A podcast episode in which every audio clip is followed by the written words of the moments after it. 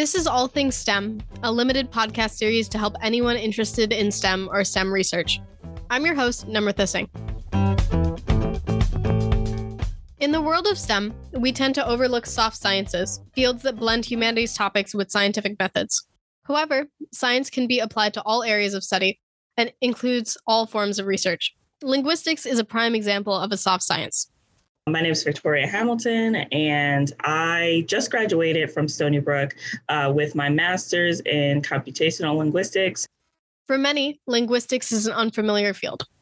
It's kind of taking a deep dive into how language works, how we kind of actually build languages because we do build languages. You know, we made up all of these words that have these specific meanings. So how did we do that? You know, and, and looking at historical linguistics, what did things mean in the past that don't mean the same thing now? And how did that change occur?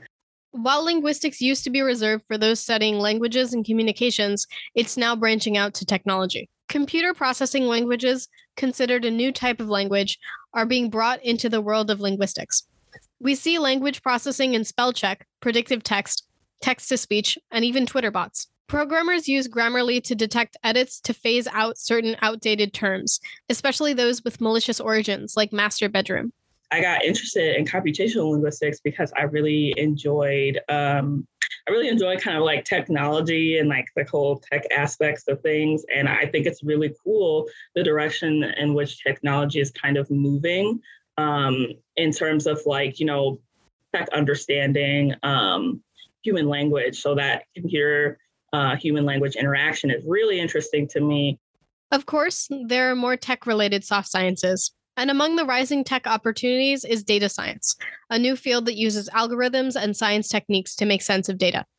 Data scientists first collect raw data from a variety of sources. The top 10 movies on Netflix, the amount of Spotify users in a certain area, how many people bought a TikTok promoted product are all considered raw data. That information is then analyzed to find biases, patterns, and distribution ranges within the data. These findings are essential to business managers, computer scientists, and PR managers because it tells them who their consumers are and what they're doing. The algorithms we love wouldn't work if they didn't know what people wanted. Soft science happens outside the realm of computers, too. Archaeology, the process of evacuating and analyzing historical artifacts, mixes scientific methods with history and culture. Archaeologists identify material objects in the field and place them in their historical context. They create interpretive descriptions of the past that let us see how we got here, enriching the present by discovering the past. If you're cringing at the thought of hours under the hot sun and endless dirt, archaeology takes many forms.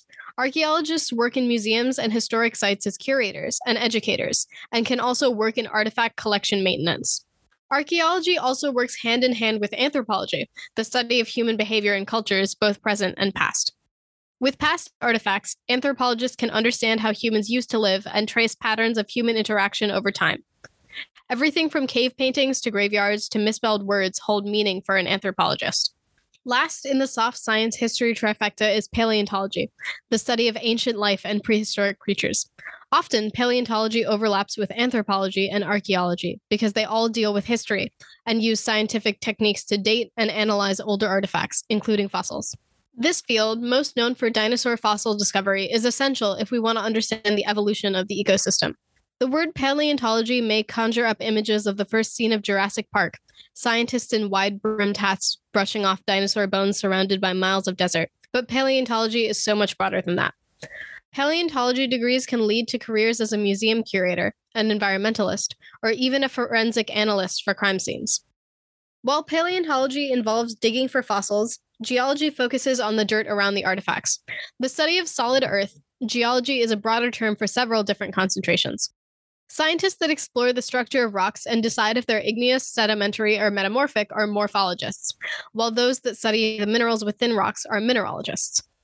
Geology, which is thought to be legitimized, is becoming more relevant in the age of the climate crisis. Geologists track earthquakes, the shifting of continents, and the changing ecosystem. A subset of geologists, fittingly known as glacial geologists, even explore the life and melting of glaciers. While geology seems like a vague career path, it actually has real application in so many jobs. Geologists can be environmental consultants, natural science museum curators, and even work at state parks. So if you ever felt that the STEM field wasn't right for you, think again. Maybe tapping into a soft science is what you need to do. We only touch the tip of the iceberg. There's so many subfields within STEM and research, so don't knock it until you try it. Thank you for listening to this episode of All Things STEM. This was our second episode, so if you haven't, make sure to listen to our previous episode and stay tuned for our next episode where we discuss mentorship and how it can help your career. I'm your host, Namrata Singh.